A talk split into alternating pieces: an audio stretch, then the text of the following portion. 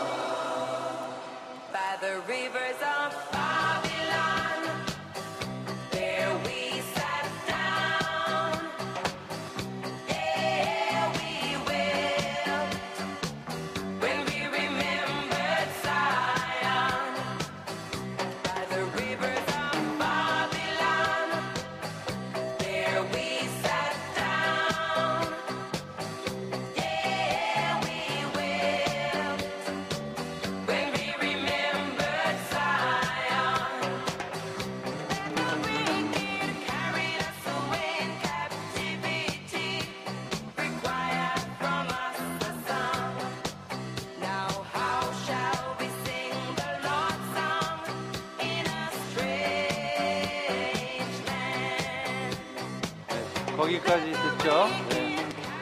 계속 들을 수 없잖아요. 네.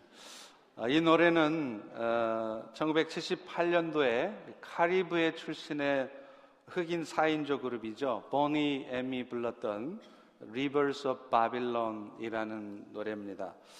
그 당시 저는 한국에서 고등학교를 다녔을 때로 기억하는데 그저 뜻도 모르면서 그렇게 흥얼거리면서 즐겁게 들었던 기억이 있습니다. 그런데 한참 후에서야 이 노래는 그렇게 흥겨운 노래가 아니라는 것을 알았습니다. 그 가사에서 보듯이 바벨론 강가에서 시온을 기억하며 눈물을 흘렸네. 사악한 그들이 우리를 이 땅에 사로잡아 와서 노래를 부르라고 하지만 이 땅에서 어찌 주의 노래를 부를 수 있을까? 전혀 즐겁지 않고 오히려 슬픈 노래입니다. 아시다시피 이 노래는 바벨론에 의해서 포로로 잡혀갔던 이스라엘 백성들이 바벨론 강가에서 노예 생활을 하면서 참 힘들고 고통스럽게 살아가면서 하나님 백성으로 살았던 그때를 추억하며 부르는 노래입니다. 그런데 사실 오늘날 우리 성도들의 삶에서도 바벨론 강가에서 이 슬픈 노래를 불렀던 이스라엘 백성들처럼 그런 힘든 상황들이 종종 찾아온다는 것이죠. 그리고 우리 역시 답답하고 어려운 상황에 처하게 되었을 때 그 바벨론 강가의 이스라엘 백성들처럼 이런 노래를 부르게 됩니다. 그러나 우리가 먼저 기억해야 될 것은 지금 내가 시온에 있을 때이건 바벨론 강가에 있을 때이건 나의 모든 삶은 지금 하나님의 손 위에 올려져 있다는 사실, 이 사실을 먼저 기억해야 한다는 것입니다. 오늘 우리가 살펴볼 다니엘 8장의 말씀도 그런 하나님을 말씀하고 계세요. 다니엘서 7장에서 12장까지는요. 구약의 계시록이라고 할 만큼 묵시적인 예언들이 가득 차 있습니다. 지난 시간에 살폈던 7장에서는 다니엘이 무슨 환상을 봤죠? 네 짐승의 환상을 보았습니다. 그리고 오늘 8장에서는 페르시아의 벨사살 왕 3년 그러니까 이스라엘 백성들이 지금 여전히 바벨론의 포로로 잡혀가서 한참 고생하고 있던 BC 553년경에 다니엘이 다시 환상을 보는 내용입니다. 그 환상은 순양과 숫염소에 관한 환상이었습니다. 우리 다 같이 3절을 다시 읽어보겠습니다. 시작. 내가 눈을 들어본 즉 강가에서 두 뿔 가진 순양이 섰는데 그 두 뿔이 다 길었으며 그 중 한 뿔은 다른 뿔보다 길었고 그 긴 것은 나중에 난 것이더라. 먼저 앞서 나온 이 두 뿔을 가진 순양이 의미하는 바가 무엇인지는 뒷부분에 19절, 20절에 보면 잘 설명이 되어 있습니다. 천사가 설명을 하는데 그것은 진노하시는 때가 마친 후에 될 일을 너에게 알려준 것이고 이 환상은 하나님이 정하신 때의 끝에 관한 것이다. 그리고 네가 본 그 두 뿔을 가진 순양은 메대와 바사의 왕들이다. 이렇게 설명을 해 줍니다.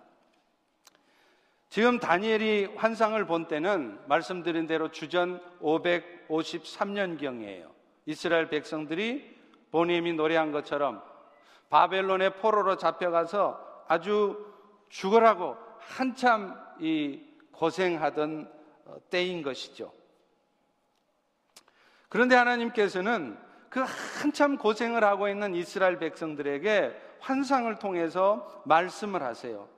지금 너희들을 이 죽도록 고생하는 노예 상태로 붙들어 두고 있는 바벨론은 곧 망할 것이고 그래서 이스라엘 백성에 대한 하나님의 징계는 곧 끝나게 될 것이다. 이렇게 말씀을 하는 거예요. 그리고 그 후에 메대와 바사라는 나라가 나타날 것이다. 이렇게 말씀을 합니다. 실제로 세계 역사를 보면은요.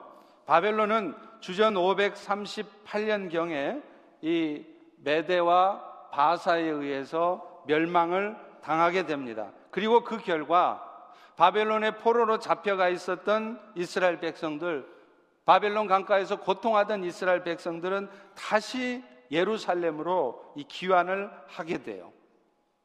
다니엘이 본 환상은 이 바벨론 이에 뒤에 나타날 메데와 바사뿐만 아니라 이제는 그 바사 뒤에 나타날 헬라 제국이 어떻게 될 것인 것까지도 말을 하고 있습니다. 우리 5절을 같이 읽어보겠습니다. 내가 생각할 때에 한 순염소가 서쪽에서부터 와서 온 지면에 두루 다니되 땅에 닿지 아니하며 그 염소의 두 눈 사이에는 현저한 뿔이 있더라. 여러분 여기서 말하는 순염소는 바로 헬라 제국을 의미합니다. 7절에 보면 그 순염소가 순양에게 다가가서 그 두 뿔을 꺾어버린다는 거예요. 그 메대와 바사를 꺾어버린다는 것이죠. 그렇지만 그 순양에게는 그 순염소 헬라를 대적할 힘이 없었다라고 말을 합니다. 실제로 세계 역사에서도 보면 헬라 제국을 일으켰던 그 유명한 이 알렉산더 대왕이요. BC 333년경에 나라를 일으키고 331년경에 바사를 멸망시키는 것을 봅니다. 그런데 그 바사는 이 헬라의 알렉산더 대왕을 대적할 힘이 없었던 거예요. 그렇지만 그 순염소 역시도 그 두 눈 사이에 남뿔 알렉산더 대왕이겠죠? 이 대왕이 꺾이면서 다시 뿔넷이 나타날 것이다 라고 말씀을 합니다. 8절을 같이 한번 읽겠습니다. 시작. 순염소가 스스로 심히 강대하여 가더니 강성한 때에 그 큰 뿔이 꺾이고 그 대신에 현저한 뿔 넷이 하늘 사방을 향하여 났더라. 여기서 순염소의 두 눈 사이의 남뿔은 앞서 말한 것처럼 헬라 제국을 건설했던 알렉산더 대왕이에요. 그런데 그 알렉산더 대왕도 결국에는 꺾이고 난 다음에 뿔넷이 나타날 것이다. 이렇게 말을 합니다. 이것은 알렉산더 대왕 후에 나타날 네 개의 왕국을 의미해요. 실제로 세계 역사에서 보면 이 알렉산더 대왕은요, BC 323년에 이 정복 전쟁이 한참 진행되던 그때 갑자기 열병에 걸려서 죽게 됩니다. 그래서 오늘 본문에도 보면 그의 큰 뿔이 꺾이는 때가 강성한 때라고 말을 해요. 알렉산더가 정복 전쟁을 열심히 하고 있을 때, 다시 말하면 헬라 제국이 아주 강성해서 도무지 저 헬라 제국은 무너뜨릴 사람도 없고 무너지지도 않을 것 같은 그때 갑자기 알렉산더 대왕이 죽게 될 것임을 말하는 것입니다. 그리고 알렉산더 대왕이 죽은 후에 22년이 지난 다음에 BC 301년이 되면 알렉산더의 부하 장수였던 4명, 리시마쿠스, 카산더, 톨레미, 셀류쿠스 이런 4명의 장수들에 의해서 이 제국이 4개의 왕국으로 분할 통치가 됩니다. 그리고 그들 역시도요, 계속해서 이 제국의 영토를 넓혀가요. 그래서 오늘 본문에도 보면 현지 한 뿔 넷도 하늘 사방을 향하여 향하여 갔다라고 말씀을 하는 것입니다. 그런데 다니엘의 환상은 여기서 그치지 않습니다. 9절에서부터 11절까지를 보면 그 한 뿔에서 또 작은 뿔 하나가 그 네 뿔 중에 한 뿔이 있는데 그 한 뿔 중에 또 작은 뿔 하나가 나서 남쪽과 동쪽과 또 영화로운 땅을 향하여 심히 커지더니 그것이 하늘 군대에 미칠 만큼 커져서 그 군대와 별 중에 몇을 땅에 떨어뜨리고 그것을 짓밟고 또 스스로 높아져서 군대의 주제를 대적하며 그에게 매일 드리는 제사를 없애버 리고 성소를 헐었다. 이렇게 말씀을 해요. 이 말씀은 앞서 말한 이 제국을 분할 통치했던 이 네 명의 왕국에서 셀류쿠스 왕조라고 하는 곳에서 난 안티오크스 에피파네스라고 하는 사람이 이 제국의 헬라 제국의 마지막 무렵에 이 네 개 왕국을 다시 통합해서 나중에는 예루살렘까지 점령을 할 것을 말하는 말하는 것입니다. 여기서 그가 점령했다고 하는 남쪽은 바로 톨레미 왕조가 세웠던 애굽 왕조를 얘기해요. 그리고 동쪽은 바벨론 땅에 세워졌던 알메니아를 말하는 것이고 그리고 그가 점령한 영화로운 땅 여기는 어딜까요? 바로 예루살렘 성전이 있는 이스라엘을 말하는 것입니다. 따라서 이 구절은 헬라 제국의 마지막 무렵에 안티오쿠스가 일어나서 BC 170년경에 애굽과 알메니아와 이스라엘을 점령을 하고 특별히 성전을 더럽히며 이스라엘 백성들을 괴롭힐 것이라는 것을 말씀을 하고 있는 것입니다. 오늘 본문 11절에 말씀하듯 그들이 스스로 높아져서 하늘 군대라고 표현된 이스라엘 백성들을 짓밟고 농락했다고 말합니다. 그리고 하나님께 드려지는 예배를 방해하고요. 또 성소를 헐었다 그러죠. 이 성소를 헐었다는 얘기는 실제 문자적으로 그들이 성소를 파괴했다는 얘기가 아니라 성전을 더럽혔다는 얘기입니다. 실제로 안티오쿠스는요, 그 예루살렘의 성전에다가 세상에 제우스 신상을 가져다 놔요. 그리고서는 여호와 하나님을 경배하러 온 이스라엘 백성들에게 그 제우스 신상을 숭배하도록 강요를 하는 것입니다. 다시 말하면 이 안테쿠스는 신앙의 말살 차원을 넘어서서 보다 적극적으로 유대인들로 하여금 우상 숭배를 강요했던 것이죠. 그런데 여러분, 우리가 정말 기억해야 될 게 있습니다. 그랬던 안티오쿠스. 그래서 참으로 유대 백성들을 힘들게 했던 안티오쿠스도 그의 권세도 결국에는 만왕의 왕이신 여호와 하나님 앞에 무릎을 꿇을 수밖에 없었다는 거예요. 우리 14절의 말씀을 같이 읽습니다. 시작. 그가 내게 이르되 2300 주야까지니 그때 성소가 정결하게 되리라 하였느니라. 여기서 말하는 2300일은 우리 도표에서 보시면은요. 안티오쿠스가 이 여호와의 신앙을 말살하기 시작한 때 그게 BC 170년경이 됩니다.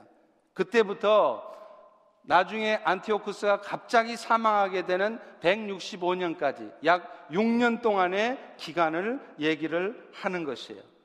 실제 역사에 보면은요, 그는 유대가 세웠던 이 마카비 왕조에 의해서 BC 165년경에 망하게 돼요. 그리고 오늘 본문 25절에도 보면 그 강성했던 안티오쿠스도 결국 어떻게 망하게 되는지를 천사가 잘 설명을 하고 있는데 그가 이렇게 말합니다. 그가 꾀를 베풀어서 안티오쿠스를 말하죠. 지 손으로 속임수를 행하고 마음에 스스로 큰 채하면서 또 평화로운 때에 많은 무리를 멸하고 또 스스로 서서 만왕의 왕 하나님을 대적할 것이나 그가 사람의 손으로 말미암지 않고 깨지리라. 이렇게 말씀을 한다는 거예요. 하나님을 대적하고 하나님 나라의 백성 이스라엘을 괴롭혔던 안티오쿠스가 사람의 손이 아니라 하나님에 의해서 깨질 것을 말을 한 것입니다. 실제로요, 그 당시 역사적 기록을 보면 그가 정말로 사람에 의해서 죽임을 당한 것이 아니라 하나님께서 그로 하여금 죽게 만드셨다는 것을 알 수 있어요. 마카비서나 요세푸스의 기록을 보면 안티오크스는 그렇게 강건했던 안티오크스가 갑자기 어느 날 쓰러집니다. 그리고서는 그 후에 온몸이 썩어 들어가기 시작하고 마침내 구더기가 생겨서 죽게 되는 거예요. 결국 뭘 말합니까? 정말로, 정말로 하나님께서 하시는 일이었다는 것을 보여주는 것이었습니다. 오늘 여기까지 말하면 이 주일 아침에 지금 역사 시간도 아니고 왜 이렇게 우리를 머리 복잡하게 하느냐 말씀하실지 모르겠습니다만은 이 말씀을 우리가 잘 이렇게 살펴보지 않으면 이 말씀을 통해서 우리에게 하나님이 뭘 말씀하려고 하는지를 잘 모르기 때문에 좀 복잡하지만 여러분에게 설명을 해 드렸던 것입니다. 이제 이 말씀들을 통해서 우리에게 하나님께서는 도대체 어떤 메시지를 주시려고 하느냐? 여러분 보십시오. 결국 하나님은 다니엘을 통해서 앞으로 이런 이런 일들이 이런 이런 나라들이 일어날 것이라고 말씀을 하셨고 그 말씀 그대로 하나도 틀림없이 이루어진 것을 봅니다. 우리는 여기서 너무나도 중요한 사실 하나를 깨닫습니다. 모든 세상의 일들이 사람들이 어찌어찌 하는 것 같지만 결국에는 하나님께서 주관하시는 것이라는 것입니다. 여러분, 역사라는 것도요, 사실은 사람들이 만들어 가는 것 같지만 하나님께서 당신의 뜻 가운데서 이끌어 가시는 것이에요. 미국의 트럼프가 대통령이 된 것도 한국에 우연, 우연치 않게 이런 국정논단 사태가 난 것도 그냥 우연이 아니라는 것입니다. 한 나라가 세워지고 멸망하는 것도 심지어는 우리 개인의 삶 속에 일어나는 아주 작은 일조차도 하나님께서 하시는 일이며 이 모든 일들이 사실은 하나님의 뜻이 이루어지는 일과 관련이 있다는 것입니다. 뭔가 축복되고 좋은 일처럼 보이는 일만 하나님이 하시는 일이 아니라 지금 이 순간 우리의 마음을 답답하게 하고 참 힘들게 하는 어두워질 수밖에 없는 일들도 하나님이 하시는 일이고 그 가운데서도 하나님은 당신의 선한 뜻을 결국에는 이루어 가신다는 것을 말하는 것입니다. 그렇다면 하나님은 어떤 목적을 가지고 우리 인생 가운데 이런저런 일들이 있게 하실까요?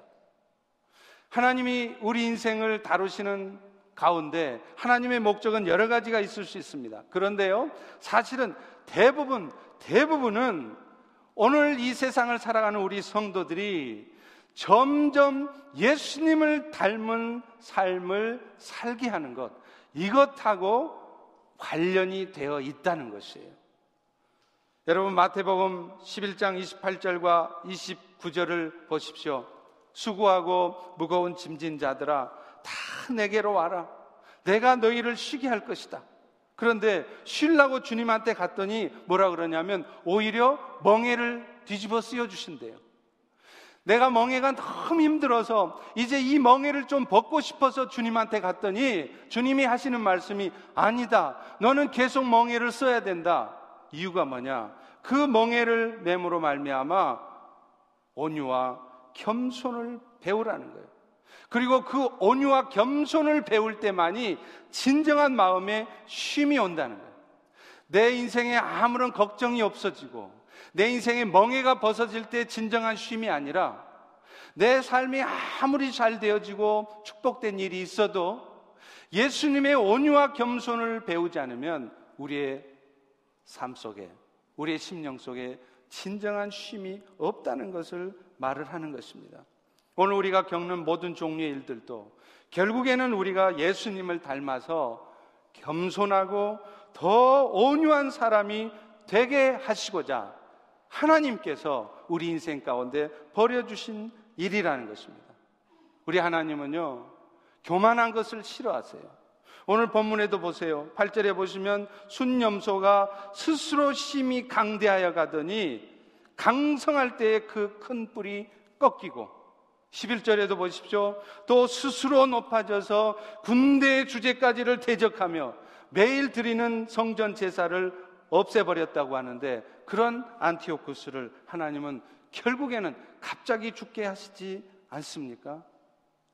오늘 하나님께서 우리 인생 가운데 원하시는 것은 어찌하든지 우리가 예수님 닮아서 더 겸손해지는 거예요. 더 온유한 성품이 우리 가운데 있기를 원하시는 것입니다.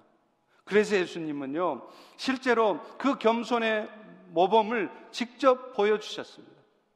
창조주 하나님이신 그분이 스스로 피조물의 모습을 입고 이 땅에 오셨을 뿐만 아니라 그분은 가장 낮은 모습으로 오셨어요.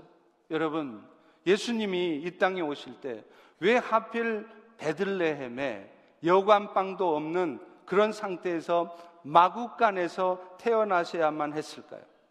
왜 예수님은 하필 말 구유에, 말 먹이통에 누이셨어야만 할까요? 인류의 구원자가 되시고 세상의 모든 왕보다 더 뛰어나오신 그런 분이 어찌 가장 보잘 것 없는 모습으로 가장 초라한 곳으로 오셨나는 겁니다. 그것은 그분 자신이 자신의 모습을 통해서 우리에게 모범을 보여주신 거예요. 겸손의 모습을 보여주신 것입니다. 그래서 예수님도 나는 마음이 온유하고 겸손하니 너희는 내가 너희들에게 메어주고 있는 그 멍해를 통해서 배우라는 거예요. 뭐를요? 겸손과 온유를 배우라는 것입니다. 사랑하는 성도 여러분, 오늘 우리가 인생을 살아갈 때도 신앙생활 잘하고 있는 것 같아도 때로는요, 화가 나기도 하고 억울하기도 하고 견디기 힘든 고통스러운 시간들도 종종 옵니다. 그런데 앞서 말한 것처럼 왜 이런 일들이 있느냐? 그저 사람이 뭔가 잘못되어서 그런 것만이 아니라는 거예요. 주님께서 일부러 그렇게 하신 부분이 있다는 것입니다. 그런 상황 속에서도 먼저 자신을 스스로 돌아보게 하시고 그래서 우리 모두가 예수님처럼 더 겸손한 사람, 더 온유한 사람이 되게 하시려는 거예요. 항상 온유하고 따뜻한 사람이 되게 해주셔서 남을 나보다 항상 낮게 여기는 진짜 겸손한 사람이 되게 해주셔서 남을 배려하고 그리스도의 사랑을 나타내 줄 수 있는 그런 사람이 되게 하시려고 한다는 것입니다. 그런데 중요한 것은 그 예수님의 겸손과 온유를 배우려면 예수님이 우리에게 매개해 주시는 멍해가 없이는 배울 수가 없다는 거예요. 머리로만 배울 수 있는 게 아니라는 거예요. 오늘 또 속상하고 답답하고 힘든 그런 인생의 상황들, 멍해처럼 느껴지는 그런 힘든 상황들을 통해서 결국 우리는 예수님의 겸손과 온유를 배우는 것입니다. 그런 상황이 와도 그 명예를 내가 겸손함으로 기꺼이 받아들이고자 할 때 비로소 우리가 예수님 닮은 모습으로 바뀌어져 가는 것입니다. 지난 주간 발렌타인 데이가 있었지 않습니까? 그 발렌타인 데이 하필 그날 아침에 제가 새벽 기도를 마치고 집에 돌아왔는데요. 그날따라 유난히 배가 고프더라고요. 그래서 집에 와서 식탁 위에 있는 카스테라 빵을 집어 먹으려고 하는데 저희 집사람이 갑자기 그러는 거예요. 그거는 둘째 아이가 좋아하는 빵인데 학교 갔다 와서 배고프면 먹으려고 먹으라고 놔둔 거랍니다. 그게 무슨 말이에요? 결국 먹지 말라는 거 아닙니까? 그래서 안 먹었어요. 치사하지만. 근데 그 옆에 보니까요, 볶음밥이 또 아주 맛있게 먹음직스럽게 볶아져 있는 거예요. 그래서 그걸 먹으려고 그랬더니 이번에는 그거는 첫째 아이가 아침에 일어나면 주려고 어제 늦게까지 만들어 놓은 거랍니다. 그런데 또 옆에 보니까요, 우리 둘째 아이 도시락 싸주느라고 했다가 남은 샌드위치가 한 조각이 있더라고요. 그래서 그것을 들어서 한 입을 딱 물었습니다. 먹지도 않았어요. 한 입을 딱 물었어요. 그랬더니 그 순간 그거는 자기가 아침에 급하게 어디 갈 일이 있어서 먹으려고 남겨놓은 거래요. 그 순간 갑자기 빈정이 팍 상하는 거예요. 안 먹어! 그러고서는 지하방으로 내려갔습니다. 그곳에 가서 곰곰이 볶음밥하고 샌드위치를 묵상하고 있으니까 신경질이 막 더 나는 거예요. 아니, 그날이 발렌타인데이 아닙니까? 그러면 초콜릿은 사다 주지는 못할 망정. 볶음밥은 큰아이 거고, 카스테라 빵은 둘째 아이 거고, 샌드위치는 지 거고. 그러니 너무 막 신경질이 나는 거예요. 진짜 제가 춥고 배고프다는 말이 무슨 말인지를 알겠더라고요. 근데 제가 그렇게 신경질을 내고 있으니까 결국 배만, 배는 더 고프고요. 나만 손해인 거예요. 그때 제가 깨달은 게 있었습니다. 신경질 내면 나만 손해구나. 우리 다 같이 한번 따라서 해보겠습니다. 신경질 내면 나만 손해다. 신경질 내면 나만 배고프다. 그래서 제가 마음을 고쳐 먹었습니다. 신경질 내던 걸 중단하고 가만 보니까 집사람이 그 위층으로 올라가더라고요. 그래서 그 틈을 타서 조용히 1층에 올라가서 봤더니 아내가 밥하고 고등어 조림을 다 식탁 위에 놔뒀더라고요. 저를 위해서 한 거였는데 저는 그걸 모르고서 그냥 내가 먹고 싶은 거 못 먹게 한 거 그거 막 섭섭해가지고 그랬던 거예요. 여러분 만약에 제가 아래층에서 계속 그 볶음밥 샌드위치 묵상하면서 신경질만 내고 있으면 제 마음은 더 어두워지고요. 배는 더 고파졌을 것입니다. 집사람이 마련해는 그 맛있는 고등어 조림 못 먹었을 거예요.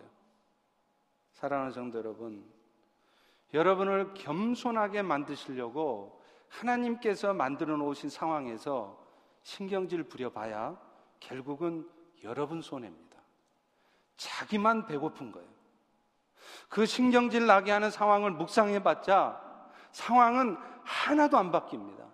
그리고 점점 더 신경질만 나고요. 배는 점점 더 고파지게 돼 있어요. 하나님께서 우리 인생 가운데 버려놓으신 모든 상황들이 사실은 하나님이 다 알고 계시는 상황이 있어요. 그런데 왜 그 상황을 우리에게 주시느냐? 어찌하든지 그 상황을 통해서 우리가 더 겸손해지라는 거예요. 더 온유해지라는 것입니다. 저 역시도 살아오면서 어떤 때는 억울할 때도 있고요. 답답할 때도 있고 참 힘들 때도 있습니다. 그리고 그럴 때 저 역시도 여러분처럼 항상 그런 상황을 이겨내는 것만은 아니에요. 지난 발렌타인 데이 때 그랬던 것처럼 잘 참아내지 못하고 저 역시 신경질을 부릴 때도 있습니다. 하지만 그런 상황에서도 오히려 더 겸손한 마음으로 하나님 앞에 나아가서 나를 먼저 돌아볼 때도 있습니다. 그러면요, 정말 신기하게도 내 안에도 뭔가 잘못되어져 있고 새로워져야 될 부분이 있다는 것을 그때 발견하게 돼요. 나는 그저 아무 문제 없이 잘 살고 있는 줄 알았는데 나도 모르는 어둠이 나도 모르는 연약함이 내 안에도 있었구나. 그것을 발견하게 된다는 거예요. 그런데 신경질만 내고 상황 탓만 하고 바깥만 쳐다보고 있으면 절대로 그런 연약한 모습이 내 안에 있는 어둠이 발견해 되지를 않습니다. 그리고 더 놀라운 것은요. 그 연약함을 하나님 앞에 고백하며 하나님 그렇습니다. 이거 보라고 그러신 거죠? 맞아요. 제가 더 새로워지겠습니다. 이 연약한 저를 도와주세요. 하고 구하잖아요. 그러면 기가 막히게 신기하게도 하나님의 위로해 주시는 상황들이 저에게 와요. 하나님의 위로의 말씀을 직접 음성으로 들려주기도 하시고요. 그렇게 간절히 기도해도 해결되지 않았던 숙제 같았던 일들이 마음으로는 간절히 바라고 있었지만 되어지지 않던 일들이 기도도 안 했는데 어느 날 갑자기 이루어지는 거예요. 여러분, 왜 그렇게 하실까요? 하나님께서 오늘 또 우리에게 정말 원하시는 것은 결국은 겸손과 온유라는 것을 우리에게 말씀하시는 것입니다.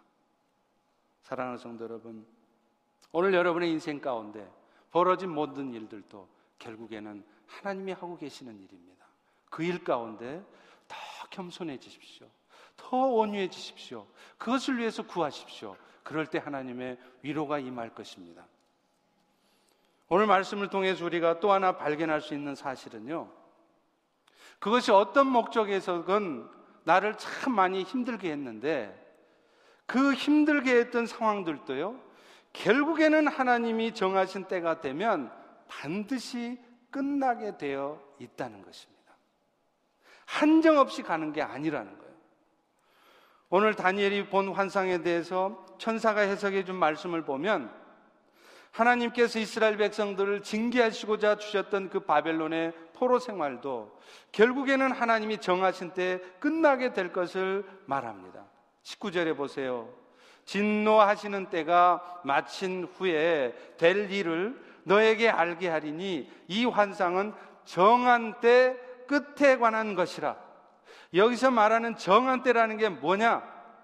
하나님 비록 남유다 백성들을 정신 차리게 하려고 바빌론의 포로로 잡혀가게 했지만 결국에는 그 바빌론의 포로로 잡혀가는 그 시간도 결국에는 끝날 때가 있다는 거예요. 반드시 예루살렘으로 하나님이 돌아오게 하시겠다는 것입니다. 여러분, 사실 이스라엘 백성들이 바벨론에 의해서 명, 멸망을 당한 이유는 하나님의 진노하심의 결과였습니다.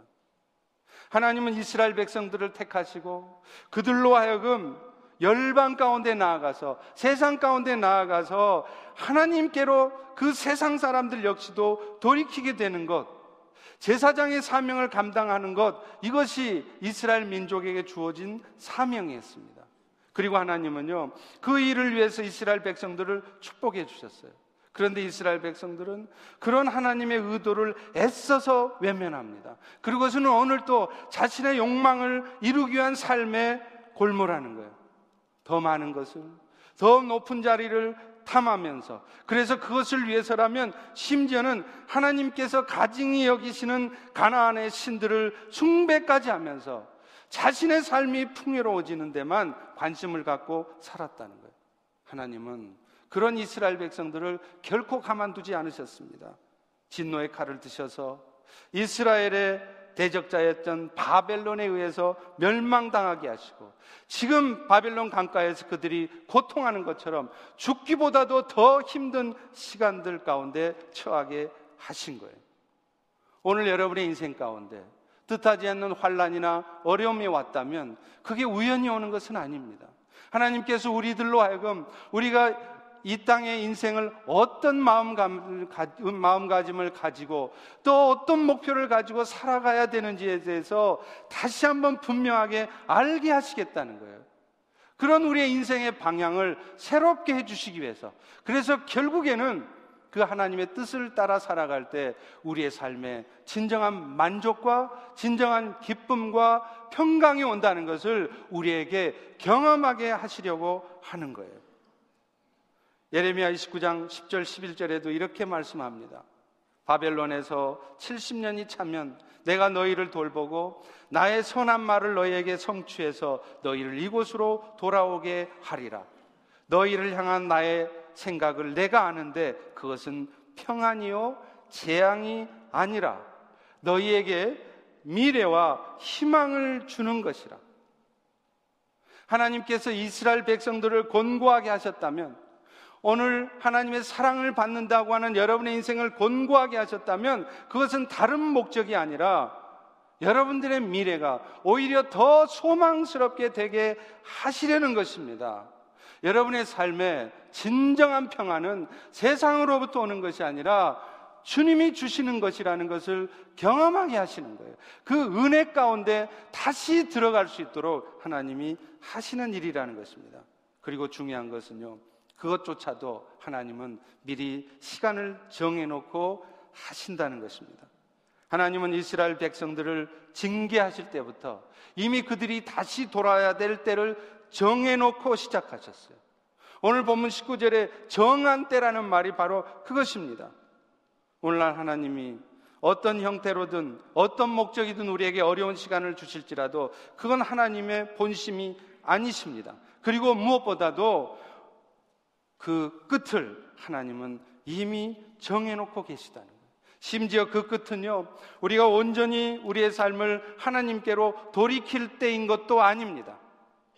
하나님 보시기에는 아직 우리가 온전히 돌아서지 않았지만, 하나님 보시기에는 아직 우리가 정신을 못 차리고 있지만, 만약에 우리가 더 이상 그 아픔 가운데 있어서는 안 될 것 같으면 하나님은 스스로 당신의 진노의 칼을 거두신다는 거예요. 그것이 바로 하나님의 자비입니다. 고린도전서 10장 13절에도 이렇게 말씀합니다. 사람이 감당할 시험 밖에는 너희가 당한 것이 없나니 오직 하나님은 너희가 감당하지 못할 시험 당함을 허락지 않으시고 또 시험 당할 즈음에 피할 길을 주셔서 너희로 결국에는 그 시험을 능히 감당하게 하신다는 거예요.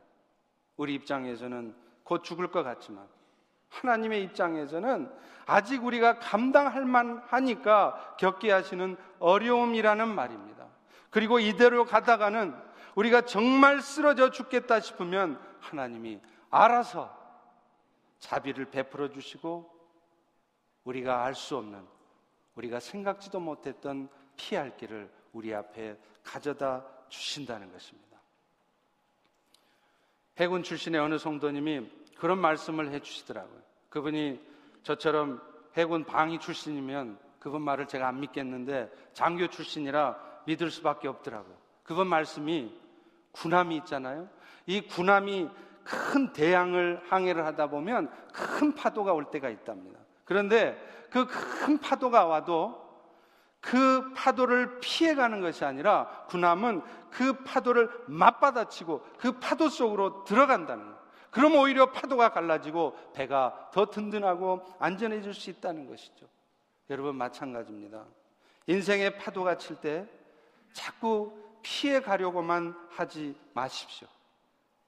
오히려 그 파도와 맞서서 정면으로 부딪히십시오. 그리고 그 파도를 뚫고 가십시오. 그 파도를 피하려고 하다가 오히려 여러분이 침몰하는 수가 있습니다. 파도를 맞받아친다는 것은 뭘까요? 여러분에게 최악의 상황이 와도 괜찮다고 생각하는 것입니다. 그 최악의 상황 역시도 하나님의 계획 가운데 있는 것이고 나를 향한 사랑과 자비 가운데 있는 일이라는 것을 기억하는 것입니다. 설사 그런 상황이 온다 할지라도 그 일의 끝을 하나님은 이미 준비하시는 하나님이라는 이 사실, 이 사실을 신뢰하는 것입니다. 그럴 때 오히려 파도는 부서지고 우리는 그 파도 속에서도 더 든든하게, 더 안전하게 갈 수 있는 것입니다. 우리 다 같이 따라서 해보겠습니다. 나의 삶이 지금도, 현재도, 시방도 당신의 손 위에 놓여 있음을 감사드립니다. 사랑하는 성도 여러분, 이 세상 모든 일들이요, 내 뜻대로 되지 않습니다. 우연인 것 같지만 결국에는 하나님의 뜻 가운데 있습니다. 오늘 내 삶도 사실은 그분의 손 위에 올려져 있다는 것입니다. 그렇기 때문에 힘이 드십니까? 어려우십니까? 힘이 들면 힘들수록, 어려우면 어려울수록 더 주님을 바라보셔야 돼요. 그리고 그 주님을 바라보고 그 파도를 뚫고 가다 보면 어느덧 여러분의 마음속에 있는 여러분도 몰랐던 어둠이, 연약함이 먼저 발견되어질 것이고 그 연약함을 주님 앞에 고백하며 나아가면 어느 순간 여러분을 덮었던 파도는 부서지게 될 것입니다.